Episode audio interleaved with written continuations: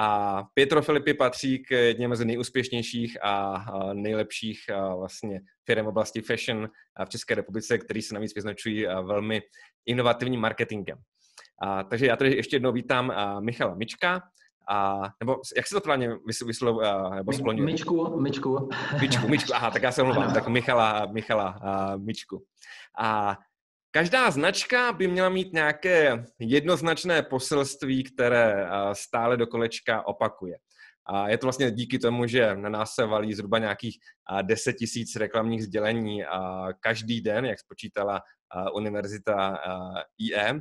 A, a v podstatě jako pokud chcete jako prorazit tady tenhle ten šum těch deseti tisíc informací, tak ta značka musí stále do kolečka opakovat jednu informaci, jedno poselství. A když se do Apple vrátil Steve Jobs, tak vymyslel reklamní kampaň, která říkala, že lidé, kteří mění svět, používají výrobky Apple. Nebo chcete měnit svět, musíte používat výrobky Apple. A tuhle tu reklamní kampaň potom vlastně jako ukradl asi zhruba po 20 letech, takže už se na to nikdo nepamatuje, Gant, který tvrdil, že lidé, kteří mění svět, nosí košile Gant.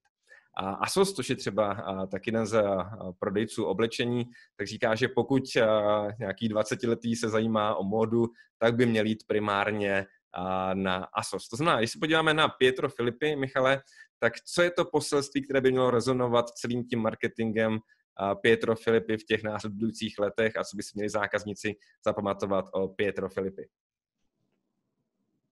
No, že jsme pro klienty nebo lidi, kteří respektují, co cítí, což je vlastně i nový claim, se kterým jsme vyšli teďka na podzim.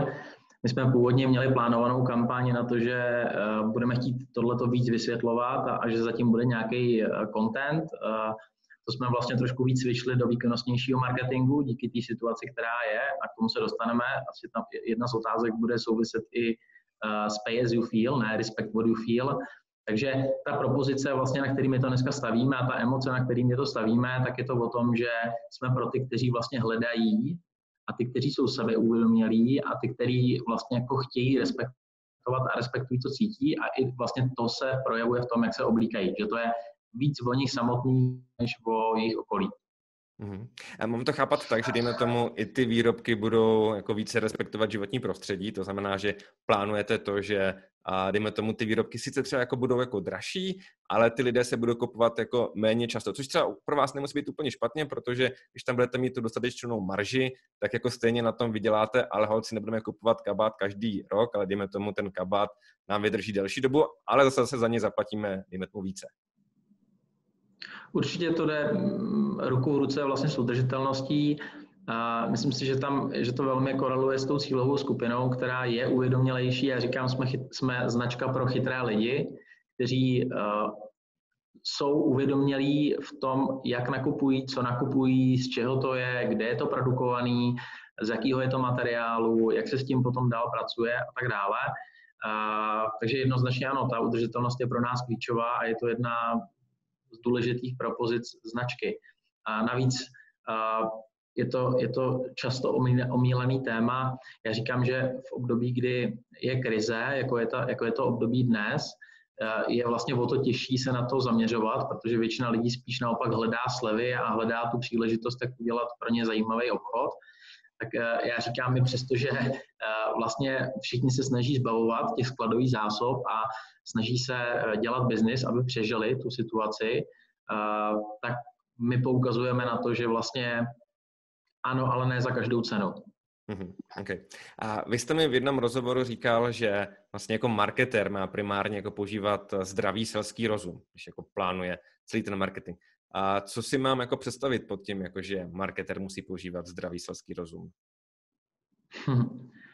A, takový kliše, Dneska, dneska to člověk eh, často slyší v politice a v politických kampaních.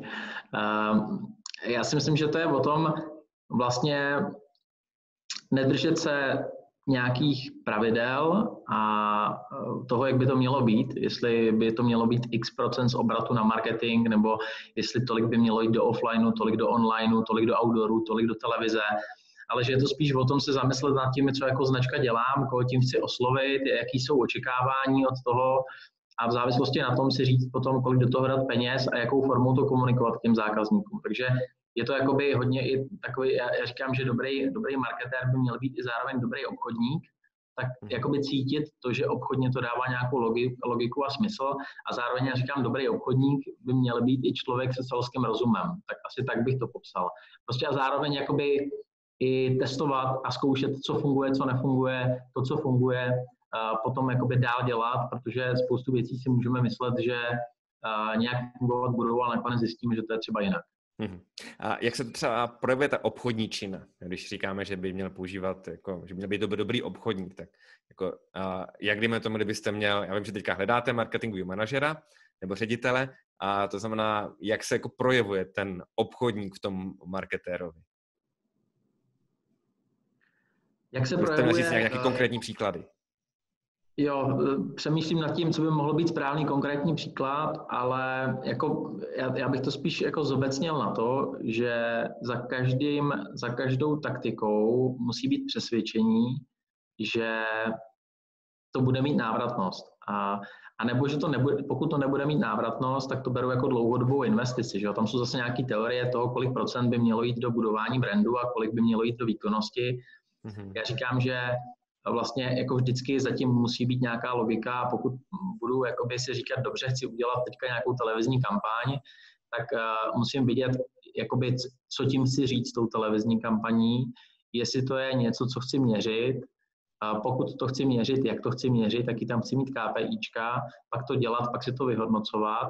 A zároveň, abych těch KPIček dosáhl, jaká kreativa by měla být zatím, aby to bylo realizovatelné. Že to je vlastně že to je o tom, že jako obchodník si vyhodnotím, jo, dobrý, je tady to tak silná propozice, proto abych věřil tomu, že to přesvědčí toho zákazníka, ať je to jít na ten e-shop, nebo jít do toho obchodu, nebo si myslet, že ta značka má něco pro mě zajímavého. Mm-hmm. A vy teďka jste museli jako výrazně snížit váš marketingový rozpočet za nějakých právě 20 milionů korun na druhé poletí na 3 miliony. To znamená, že ta kreativa tam uh, musí být jako dost výrazná, abyste jako dosahovali nějakých výsledků. Mimochodem, já se k tomu dostanu právě i v té mé části, kde budu říkat vloženě výsledky jednoho výzkumu z Kolínské univerzity, kde oni zjistili, že jako kreativní kampaň, když je opravdu jako hodně kreativní, tak v průměru dokáže zvýšit efektivitu té kampaně o nějakých 98%.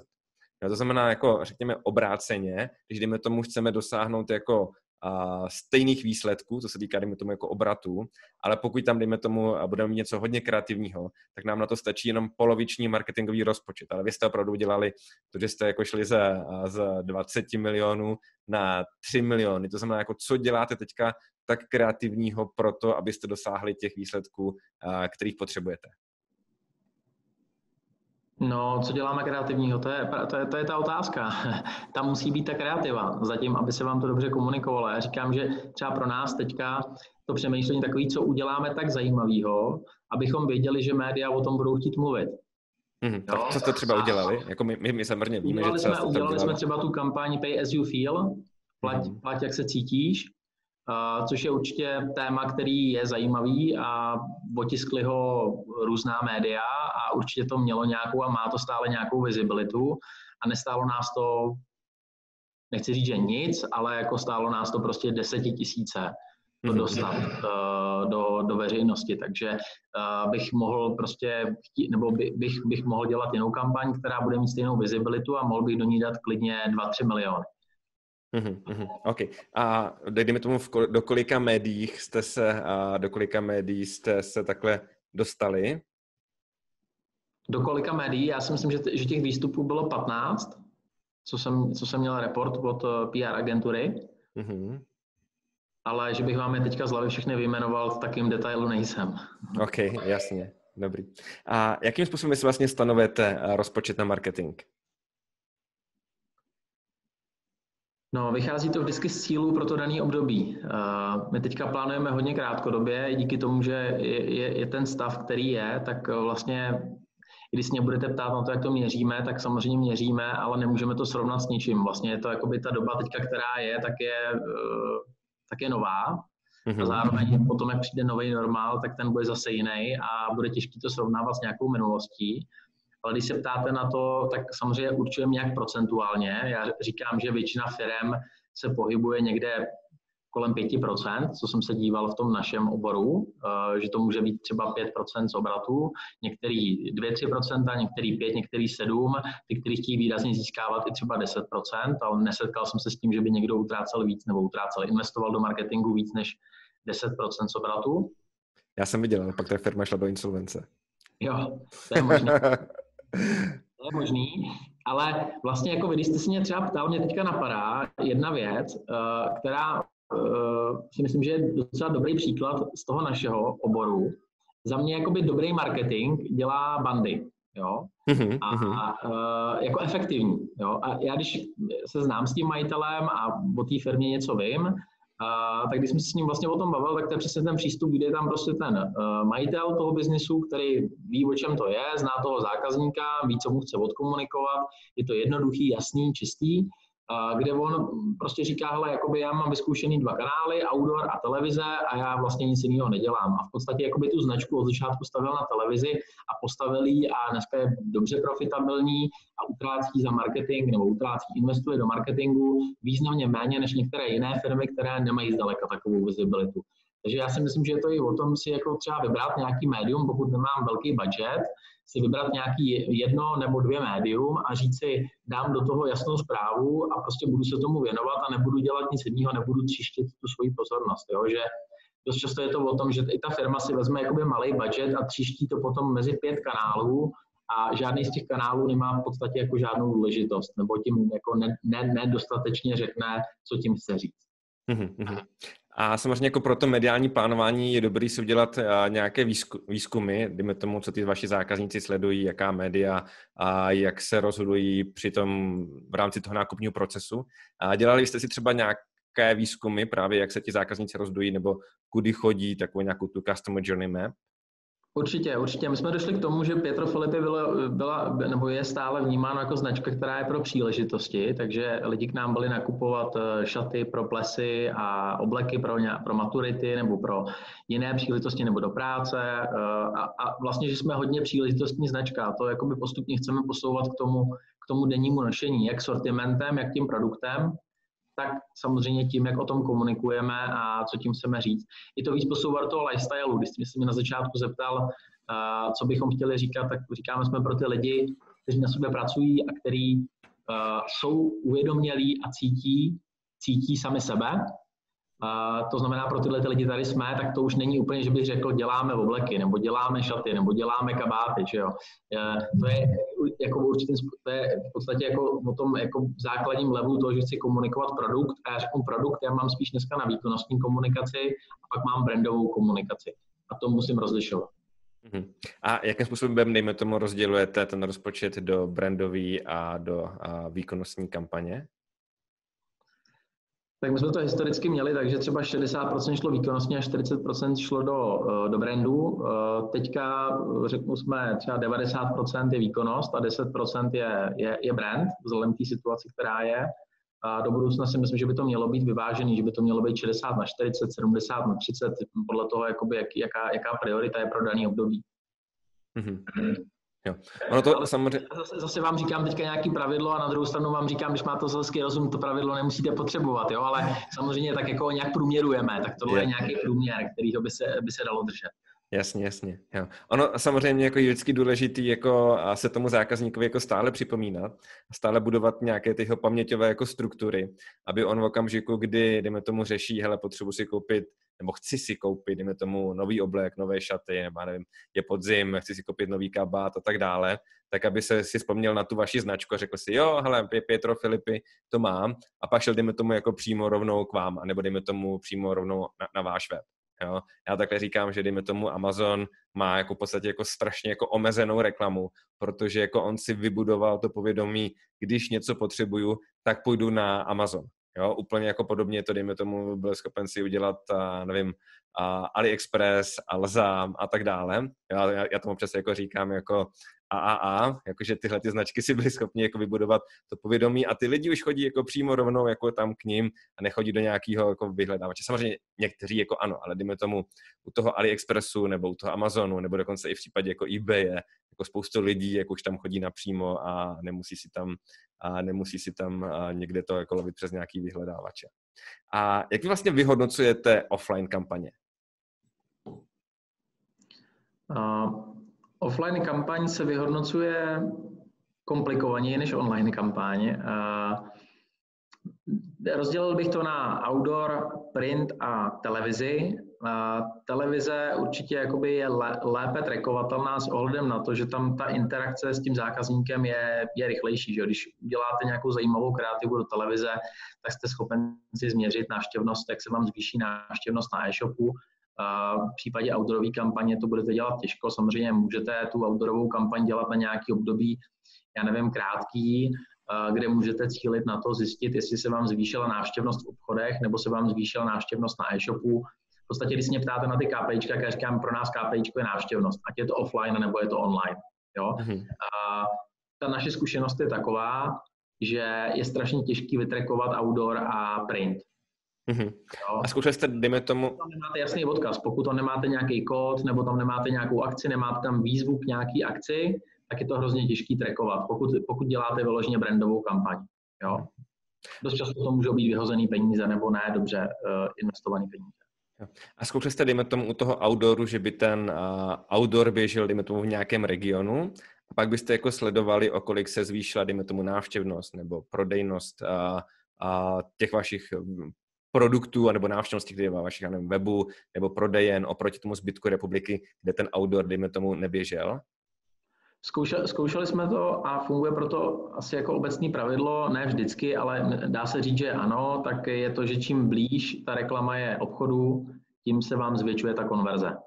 Mm-hmm. Jo, takže jako když bych to řekl do důsledku, dobrá reklama, docela dobře efektivně fungující reklama může být, když máte eh, dobrý outdoor v obchodním centru přímo, anebo u obchodního centra, když je dobrá vizibilita v tom místě, kde si ten člověk může koupit ten daný produkt. A u toho, dejme tomu, u té, té televize sledujete, dejme, dejme tomu, jak se změnila vyhledávanost vašeho brandového výrazu nebo dejme tomu návštěvnost vašeho webu v době, kdy jako běží ta reklama? Kdy běží ta reklama. To sledujete? Ano. Ano, no tak my jsme uh, televizní kampaň dělali jednu, uh, ta byla hodně malá, uh, kde jsme jako došli na to, že tam ten efekt i díky kreativě nebyl takový, jaký jsme očekávali. Mm-hmm. Teďka jsme o tom uvažovali, nakonec jsme to museli seškrtat kvůli té situaci, která je. A když jsme si nastavovali ty KPIčka, tak tam byla tahle ta logika, ale nedošli jsme k realizaci, takže, mm-hmm. takže okay. tak. A, a online vyhodnocujete jak?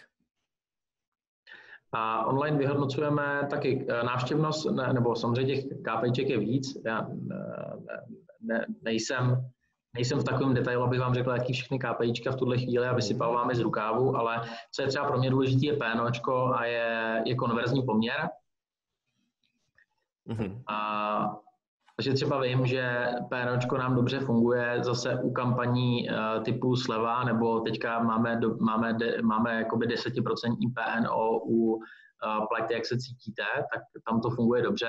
V případě, že jedete nějakou brandovou kampaň, tak je to velmi špatný. Takže jako za mě v onlineu má smysl promovat slevy nebo nějakou akci nebo, nebo, nebo produkt. Nebo potom samozřejmě můžete jakoby chtít mít nějaký zajímavý obsah produktu a tím produktem oslovíte toho zákazníka, který se dostane na ten váš e-shop a pak třeba nákup udělá. Mm-hmm. Takže určitě PNčko a konverze, i konverze nám zásadně zrostla. Tím, že uděláte zajímavou kreativu, zajímavou akci, tak si zvyšujete tu konverzi jak v offlineu vlastně, tak v onlineu, jo? kde v offlineu pro vaši představu nám z nějakých 7,2% eh, to zrostlo na 11,4%, ten konverzní poměr. To znamená toho, kolik procent lidí nakoupí v obchodě, když tam přijdou, v onlineu nám to zrostlo z 0,27 na 0,74. Teďka po dobu jedeme pay as you feel. Jo, OK. To je počítáno na návštěvy nebo na návštěvníky, nevíte? To je počítáno na, na, na návštěvy. Na návštěvy, OK, no. dobrý. A u toho PNOčka nebojíte se trošičku toho, že v podstatě do toho PNO se nedostane ta marže, to znamená, že dejme tomu, vy jste schopni, nebo že vy budete jako tam propagovat a něco, co sice jako má nízké PNO, ale protože tam jsou jenom ty náklady na ten obrat, ale není tam jako ta marže, to znamená, že v podstatě může se stát, že, a já, já jsem to mnohokrát viděl, že se začnou jako propagovat věci, které mají jako nízké PNO, ale jako vysokou marži. To znamená, že když tam potom jako započítáme ještě nějaký jako ostatní náklady na obsluhu toho zákazníka, nějakou a všechno možný od jako zabalení, jako reklamace, vratky a tak dále, jo, celá jako prodejná, nebo dejme tomu jako provoz toho e-shopu a tak dále, tak v podstatě je potom tady tohleto jako ztrátové, Jo, to je určitě dobrý point. V, v onlineu obecně málo značek dokáže být profitabilních, těch, který jakoby jsou omnichannel. Uh, Ono nakonec i, i, i ti, kteří jsou jenom e-commerce, tak dost často jsou ztrátoví, ale eh, my se to učíme a vlastně tím, tím mým cílem je vlastně mít tu ebidu marži nastavenou někde na 20%. To, to znamená prostě z každého obratu, který dělám, tak 20% udělat uh, provozní zisk. Jo, ok. To znamená, jako, že vlastně po i těch operačních nákladů by tam stále mělo, mělo zůstat ano, nějaký... Když vezmu jakoby všechno logistiku, když vezmu výkonnostní kampaně, když vezmu prostě jak, všechny náklady balení a tak dále, tak eh, mě má zůstat 20% z obratu, který generuju. Daří se to? Mm, teďka jo. Tak to blahopřeju, tak to je jako hodně dobré, to je, jako, to jste jako velmi úspěšný, to, to, to je super. Jo. A dejme tomu, dopočítáváte opravdu vy, dejme tomu, jak na nějaké kohorty zákazníků, tak dejme tomu na nějaké jako kohorty produktů, jako u jakých těch kohort se vám to daří, u jakých se vám to nedaří, to znamená, že dejme tomu, musíme více propagovat tady tohleto, nebo naopak se zaměřit na tyhle ty zákazníky a dejme tomu tady ten, ten kanál jako úplně jako odstřihnout, protože nám, dejme tomu, generuje ty zákazníky, kteří nám jako negenerují tu marži a potom nám, dejme tomu, naopak jako furt nám to vrací, jsou tam vysoké vratky nebo jsou nespokojení, jo, jsou u nich jako vysoké reklamace, protože si furt něco vymýšlí, nebo nakupují nízkomaržové zboží a tak dále.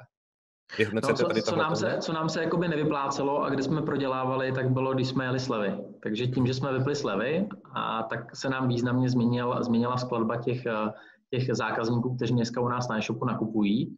Mhm. Tím se snížila vratkovost, zrostla nám marže a funguje to celý líp.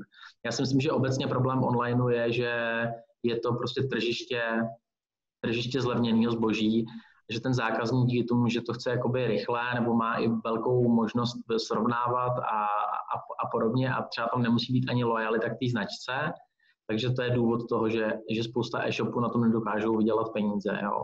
Ruku, ruku v ruce uh, s vysokou uh, vratkovostí. Uh, samozřejmě, když tam není ta lojalita a ten zákazník neví, co si kupuje, tak je velká pravděpodobnost toho, že to vrátí. Takže ano, je, je to je určitě dobrý směr se zaměřit na lojální zákazníky a v podstatě chtít obsluhovat ty lojální zákazníky a i motivovat ty lojální zákazníky, aby v případě, kdy můžou koupit online a ví, že eh, tenhle ten, tenhle ten střih jim sedí, ví, že tahle velikost u tohohle produktu jim sedí, že si to vlastně koupí.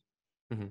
A sledujete, dejme tomu vyloženě jako pomocí nějakého, dejme tomu CRM, tyhle ty zákazníky, jak kolik vás utrácí. Protože třeba já mám tu zkušenost, že jako se vyplatí, dejme tomu na první, druhé, dokonce třeba i jako třetí objednávce jako prodělat, a, ale potom jako získáme jako velmi loajálního zákazníka, který, a, který jako bude nakupovat strašně dlouhou dobu. Jo, když řeknu třeba, a, teďka děláme tam přípravu nějaký kampaně pro firmu, která vyrábí steliva pro zvířátka, Jo, a tam my jsme zjistili, že samozřejmě jako pokud si jednou obě, a, a, oblíbíte nějak, nějakou podestýlku, jo, tak to pak kupujete v podstatě jako další třeba 10 let. Jo, to znamená, my víme, že na první objednávce proděláme třeba jako 2000 korun, je nám to jako úplně jako v pohodě jedno, ale víme, že získáme zákazníka, který si pak pro tu kotičku nebo pro toho psa bude takhle nakupovat tu podestýlku dalších 10 let a bude to neskutečně lojální zákazník. To znamená, jako trekujete si taky potom nějaké ty zákazníky? Jo, jo, jo, určitě máme, máme segmentaci, dělali jsme si segmentaci zákazníků, a teďka vlastně připravujeme nový zákaznický klub, který budeme spouštět od příštího roku a, a ten je daleko jakoby propracovanější a sofistikovanější než, to, než ta segmentace, kterou máme teďka. Takže tam se díváme na různé prvky a máme tam i prvky potom gamifikace a vlastně není to postavený, my ten klub, který jsme měli do posud, byl postavený na slevách, tak tenhle ten klub není postavený na slevách, ale je, je tam jakoby daleko víc prvků, na který se díváme a který vnímáme jako motivátory pro to, aby ten zákazník zůstal lojální, abychom s ním nějakým čase dokázali pracovat. A samozřejmě, jak se ptáte, segmentujeme ty zákazníky a, a potom i jakoby ta další komunikace s nimi je personalizovaná, je automatizovaná, takže určitě pracujeme i na té personalizaci a automatizaci komunikace s těmi zákazníky. A mimochodem, ta, ta vaše akce uh, Pay as you feel, není to v podstatě taková jako zastřená sleva? Takže ono se to jako netváří jako sleva, ale jako v podstatě jako, když chci, tak si řeknu, hele, tak nakoupím za tu nejnižší cenu a v podstatě to jako nějaký typ slevy je. Je, je to, je, je to zastřená sleva. My jsme, jakoby vzniklo to tak, že my jsme v průběhu léta došli k tomu, že prostě slevy dlouhodobě, že to není jako udržitelný model a že vlastně nám to jde jako proti srsti, filozoficky jako, jako, jako pro tu značku, pro DNA té značky. Na druhou stranu přišla druhá, druhá vlna uh, koronaviru, která způsobila to, že obrovským způsobem klesla návštěvnost uh, v tom segmentu, ve kterém my jsme.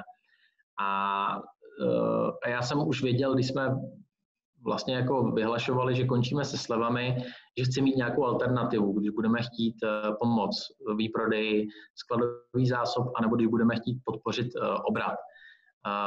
Ono to je totiž je to, je to daleko komplikovanější, ono třeba to, že jakoby neděláte slevy, má být propojený i s tím produktem, kde máte jakoby víc sázet na ty nadsezónní produkty a chce, máte dělat méně ty sezo, sezónní produkty.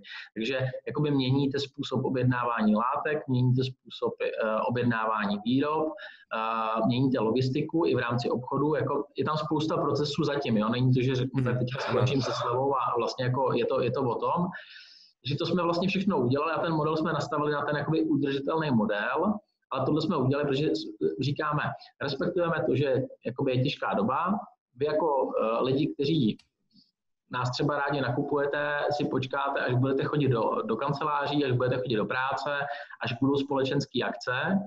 Uh, to my nepřežijeme, když budete čekat, protože my potřebujeme peníze. Takže to přiznáváme, respektujeme tu situaci, respektujeme to, že se cítíte, takže buď se bojíte nakupovat, nebo bojíte se, jestli přijdete o práci, nepřijdete o práci, tak vám dáváme možnost volby si ten produkt koupit uh, buď za X, Y nebo Z. Mhm. A sledujete, dejme tomu potom, uh, i třeba pomocí toho vašeho klubu, uh, nebo si to jako dopočítáváte nějakým jiným způsobem, nějakou custom lifetime value, to znamená jako kolik ten zákazník u vás nechá tam marži za celou tu dobu, kdy u vás nakupuje? Zatím jsme na to, vlastně to je, to je, to je otázkou CRM. Zatím to CRM nebylo tak, uh, tak sofistikovaně udělané, abychom tohle byli schopni dlouhodobě trackovat. Uh, teď to zadání je takový, abychom tohle dodělali a aby to bylo součástí zákaznického klubu. Takže od nového roku budeme sledovat uh, lifetime value zákazníka. Mhm. Mimochodem, když se dostaneme k aktuálním dnům, a tak jak vidíte, jak se to přesouvá ty nákupy z, dejme tomu, obchodních center do toho onlineu, můžete jako prozradit, kolik vám teďka dělá po to poměrově, nebo jak se to změnilo vůbec? No ono to je těžký říct, protože i tím, že jsme spustili akci Plať, jak se cítíš, tak to změnilo. Eh, určitě, kdybychom tu akci neměli, tak eh, online bude zásadně menší, takže těžko říct, jakou část z toho, jaká část z toho je, že lidi nechodí tolik nakupovat do obchodních center a jaká část je ta akce. Jo? Mhm. Ale uh, jestliže řeknu, že uh, to standardně bylo do 5% obratů, tak teďka jsme někde kolem 20% obratů. Že a online vám dělá 20% obratu? V tuhle chvíli, ano. Jo. A jak jako odhadujete, dejme tomu další 14 dní, podle toho, co pan plukovník zítra vyhlásí, jak se to bude hýbat? No, tak já si myslím, že minimálně pro následující měsíc to nebude jinak. Že, že ta návštěvnost určitě nevzroste v obchodních centrech a, a ty lidi budou nakupovat víc v onlineu nebo nebudou nakupovat vůbec. Ale jako vnímáme třeba dneska, když jsem se díval na meziroční srovnání návštěvnosti e-shopu, tak nám se snížila dokonce i návštěvnost e-shopu o rok, s, s rokem zpátky. Akorát nám významně vzrostl konverzní poměr. Mm-hmm. Takže jsme zjistili, že tím, jak děláme marketing, komunikaci a všechno, vlastně oslovujeme relevantnějšího zákazníka pro nás. A ještě důležitý jeden faktor je, že utrácíme asi pětinu toho, co jsme utráceli u Google, takže jako daleko větší část toho je organik, toho, co, co nám chodí na e-shop. To znamená, že vy jste jako i třeba seškrtali na investice do PPCček? Ano. Ano, tam, tam, tam, říkám, to jsme třeba jakoby na pětinových částkách toho, co jsme byli zvyklí platit.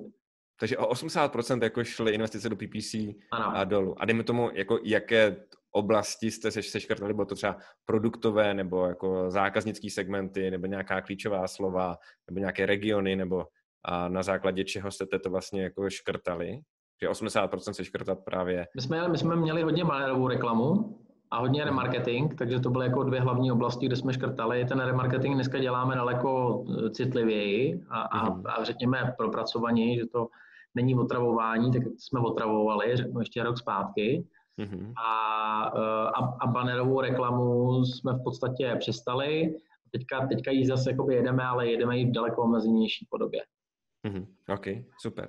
A vy jste mi během našeho rozhovoru říkal, že nákupy oblečení jsou v Česku hodně jako spontánní. A to znamená, že, že člověk se jako vyrazí podívat někam na Chodov nebo na Nový Smíchov a tak dále. Teďka se to tam jako prochází a, a taky zajde jako k vám. Jak vlastně vy v rámci nákupních center lákáte ty lidi, aby zašli přímo rovnou k vám? Tak určitě důležité je visual merchandising, to vůbec, jak ty obchody vypadají, jak vypadají výlohy, co v těch, co v těch výlohách ukazujete. Teď jsme se zrovna bavili o tom, že důležité a vlastně o to jsme se moc nebavili, ale já říkám, že vlastně moderní značky by měly mít dobrý content marketing. Měly by se stát v podstatě takovými jakoby redakčními domy a produkovat zajímavý obsah, který potom distribuují různými kanály. A jeden z těch kanálů jsou samozřejmě obchody, takže i výlohy můžu používat na to, že tam napíšu něco o tom, jak sorsuju látky, jak produkuju ten produkt, o čem ten produkt je, že tam můžou být ty emoce a tak dále. Takže je to určitě o nějakém obsahu, který tím chci říct, tím médiem, ten obchod je médium, jo, tady, který hovoří s tím zákazníkem. No a pak je to samozřejmě komunikace v tom obchodním centru, jestli tam se s nimi domluvím, že udělám nějakou instalaci, což děláme třeba, že teďka na chodově vím, že když jdete do uh, těch chodových dveří, takže tam je nějaký kostýmek Pietro Filipy přímo tam a že je to vidět, že je to Pietro Filipy, nebo jsme dělali v Olympii instalace, které byly dobře viditelné a potom samozřejmě potom se vám, se vám daří zvyšovat návštěvnost i, i toho konkrétního obchodu. No a pak to samozřejmě může být outdoorová reklama v okolí toho obchodního centra. Mm-hmm. A předpokládám, že taky všichni prodavači a prodavačky musí mít na sobě všechno, co právě je aktuálně v kolekci Pietro Filipy. Je to tak? Ano. Jo, jo, protože to samozřejmě dělá jako strašně moc, jo, že vy tam přijdete, teďka tam vidíte, je ta prodavačka má krásné šaty, jo, kde jste, jako no to je tadyhle, jako to můžete vzít, jo, takže a, a, a sledujete, dejme tomu, ty zákazníky i v rámci toho obchodu, to znamená, že si třeba trackujete návštěvnost, nebo že jim třeba jako pingáte na jejich mobilní telefony, abyste trackovali, kudy ty lidi chodí v rámci toho obchodu. Sledujete nějak ty zákazníky v rámci těch obchodů? My jsme, my jsme to zkoušeli, měli jsme jedno poměrně sofistikované řešení uh, jedné technologické firmy a to jsme si nakonec vyhodnotili, že je, je k ničemu, nebo že prostě ta, ta, ta hodnota, a jako to je obecně, já si myslím, že to, co je dneska hodně přehodnocovaného, jsou technologie a tady tyhle ty všechny jako data. Já si myslím, že tam potom chybí, nakonec jsme se bavili, ten selský rozum, jo? že máte spoustu dát, ale málo kdo si umí vyhodnotit, jak s nima pracovat a jaký z toho udělat akční kroky. Takže ono máte informace, ale potom jako to dostat k té realizaci, to je další jako téma, potom jakoby jak realizovat ty věci, to je za mě klíčový. Ono i jakoby, eh, když jste se ptal na uh, efektivitu marketingu, tak vůbec, co jsem já udělal, když jsem škrtal, že jsem ukončil většinu spolupráce s agenturami, protože jsem zjistil, že Eh, nám nefunguje komunikace, eh, že jakoby buď mý lidi dávají špatný zadání, anebo jsou tam jejich špatní lidi, kteří špatně to zadání přijímají, anebo tam jsou lidi, kteří špatně potom exekují. Takže je tam tolik rizik, že nakonec je pro mě jednodušší mít relativně malý tým, který si já pohlídám, někdo případně za mě, pokud mám někoho, komu můžu důvěřovat. A že to vlastně jakoby ten, ten výsledek je daleko lepší. Mm-hmm. A tím odpovídáme tedy rovnou na otázku, kterou se ptal Karel Komárek, jestli řešíte komplet marketing in-house nebo externě přes agenturu nebo agentury. To znamená, a máte teďka ještě nějaký jako externí spolupráce nebo vůbec žádné? Jaký externí spolupráce máme, ale máme spíš na projektové bázi. To znamená, že, že třeba si řekneme, hele, děláme tenhle ten projekt a pomáh, nemáme na to vlastní interní kapacitu, uh, která agentura by na to mohla mít externí kapacitu. Pojďme to s nima udělat. Takže uh-huh. to je spíš, než že bychom řekli, dělají za nás PR nebo, uh-huh. nebo dělají za nás eh, výkonnostní marketing. Jo? Když je pravda, že dneska třeba výkonnostní marketing si děláme sami, ten, ten nám dělala agentura, uh, vlastně media planning nám dělala agentura, ten si dneska děláme sami.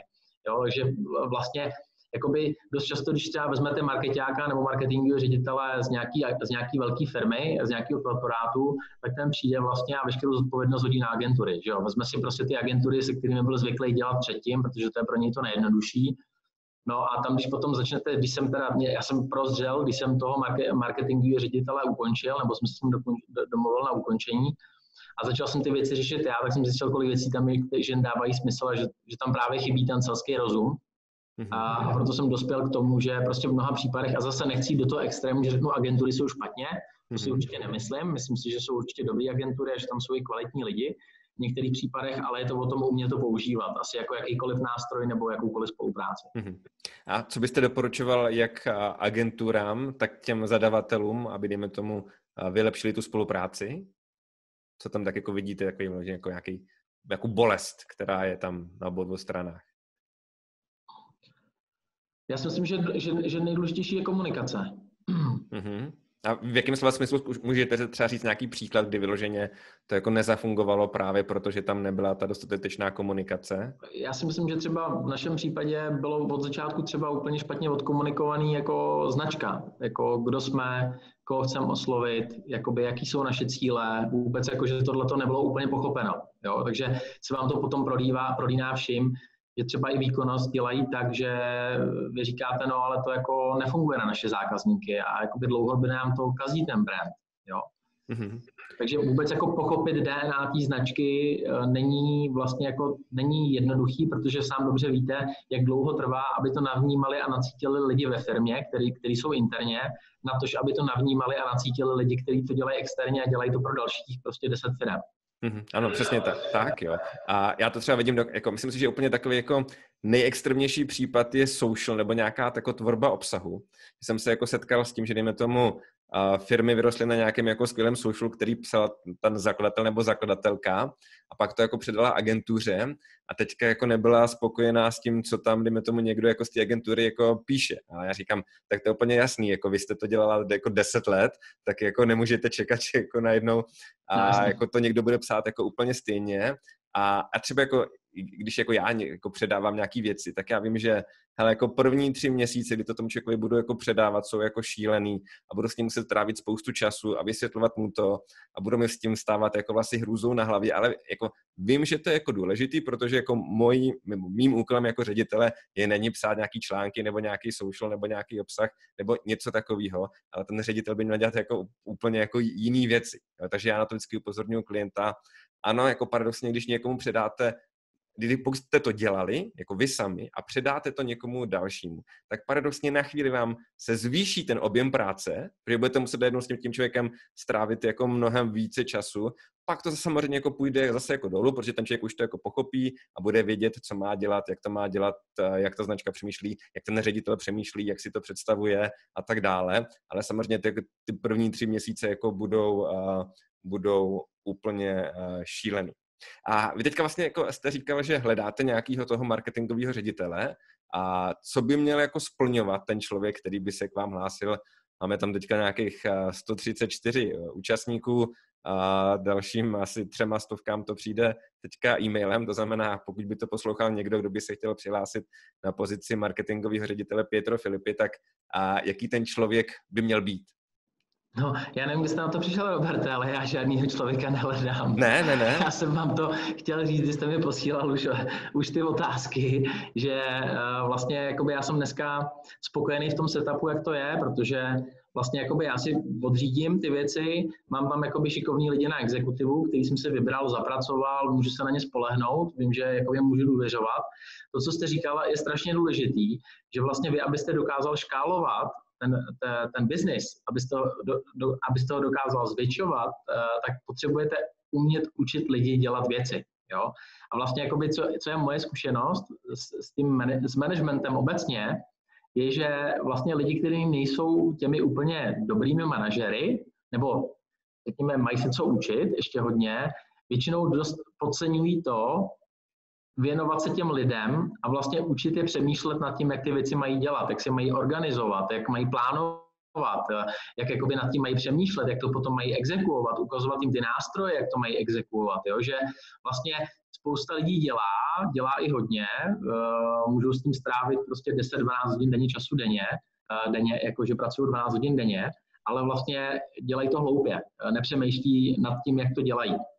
A to si myslím, že je strašně důležitý v, to, v tom škálování, když se mě ptáte vlastně, nebo když jste se mě ptal, jaký by měl být ten marketingový ředitel, tak já říkám, má to být dobrý obchodník s selským rozumem, který je dobrý manažer, jakože, což je jako ne, neuvěřitelně těžký takovýho člověka najít. A, mhm. a já říkám, že v tom mém biznisu, já ten biznis zatím ještě nemám tak velký, abych si mohl dovolit tak dobrýho člověka zaplatit. Mm-hmm. OK, tak to se omlouvám. A to znamená, že vy teďka ten marketing řídíte vy sám, jako generální no. ředitel tří firm. Ano. A, a tím se dostáváme ještě tady k otázce, k, kterou poslal Igor Lučanský. To znamená, máte teďka nějaký nový marketingový tým, nebo jsou to lidé, kteří už u vás pracují dlouhodobě? Ne, tak ten marketingový tým se neustále obměňuje. E, prostě někdo funguje dobře, někdo hůř. Ten, u kterého se zjistí, že hůř, tak, tak se nahrazuje a ty lidi, kteří tam teďka jsou, tak jsou lidi, se kterými já jsem nějakou dobu předtím už pracoval, kteří třeba byli pod tím předchozím marketingovým ředitelem, část těch lidí. Mm-hmm. A ještě tady právě doplním té otázky, jestli jste přebrali nějaké lidi z agenturní strany, nebo kde jste vzali ty lidi do toho marketingového týmu? On ten marketingový tým není tak velký. Já když vám to, eh, když vám to spočítám teďka, tak to bude určitě do, když to řeknu, je tam člověk na content, je tam člověk, eh, jsou tam eh, jakoby dva brandiáci, je tam grafička, je tam člověk na, na e-shop a na výkonnost, na výkonnostní marketing, takže my máme nějakých 6-7 lidí na marketingu, dneska, když to řeknu pro Karu, pro Petro Filipy i pro Etam. Hmm. A ty řídíte přímo jako vy? Ano. A kolik času tomu, dejme to musíte věnovat v rámci svých, eh, dejme jako procentuálně, v rámci svých povinností? Myslím, že, to, že, že ten čas, který tomu věnuju, že to může být tak hodina denně. Hodina denně. A doporučil byste to, dejme tomu, i pro jiné firmy, protože to je jako velmi zajímavý koncept, v podstatě jako, že zrušíme funkci marketingového ředitele a jestli to přímo řeší ředitel firmy, doporučoval byste to jako i pro jiné firmy jako obdobné velikosti, jako jste vy? Nebo je to nějaký do, dočasný stav, jako... Uh... No, já, já jako si myslím, že to pro mě je udržitelný model. Uh, je to samozřejmě jako hodně o osobnosti asi toho, toho ředitele. Jestli jakoby to cítí, necítí, uh, jakoby já tu modu mám rád, vlastně najít, najít jakoby šikovného obchodníka, marketáka, který má rád v oblečení a trochu tomu rozumí vlastně a jakoby dokáže asi pochopit, co může být dobrý pro to komunikovat a co ne, je, já si myslím, že to je oblast od oblasti. Jo? A vlastně my jsme v České republice a v České republice není jednoduchý do této oblasti, ve které já jsem hledat dobrý marketéry. Takže já třeba tady mě docela dobře funguje externě spolupráce s jedním člověkem, který mě pomáhá v té kreativě, v tom přemýšlení nad tím, v té strategii ale potom už jsme schopni si to zexekuovat a tam, kde říkám, nám ta kapacita chybí, tak, uh, tak vím o agenturách, které nám pomáhají v tomto exekuovat. Mm-hmm. Ok, díky. A poslední otázka, protože opravdu máme malinkaté spoždění. A Ondřej Liška se ptá, jaké je vaše současné rozložení budgetu mezi onlinem a offlinem? Současné rozložení. Já nevím teda, co z toho pan Neška pochopí, nebo jako co mu to dá, v čemu to pomůže, protože říkám, že ta situace, která je teďka, není úplně standardní, ale teďka je to třeba 80 online a 20 offline. Mm-hmm, 80 to, OK. Tak jo, a Michale, já vám moc krát děkuji. A samozřejmě budeme rádi, pokud budete poslouchat teďka i Miroslava Tesaře a případně do toho jako klidně můžete zasáhnout, jakože se i vy sám na, jeho na něco zeptáte nebo to nějakým způsobem okomentujete.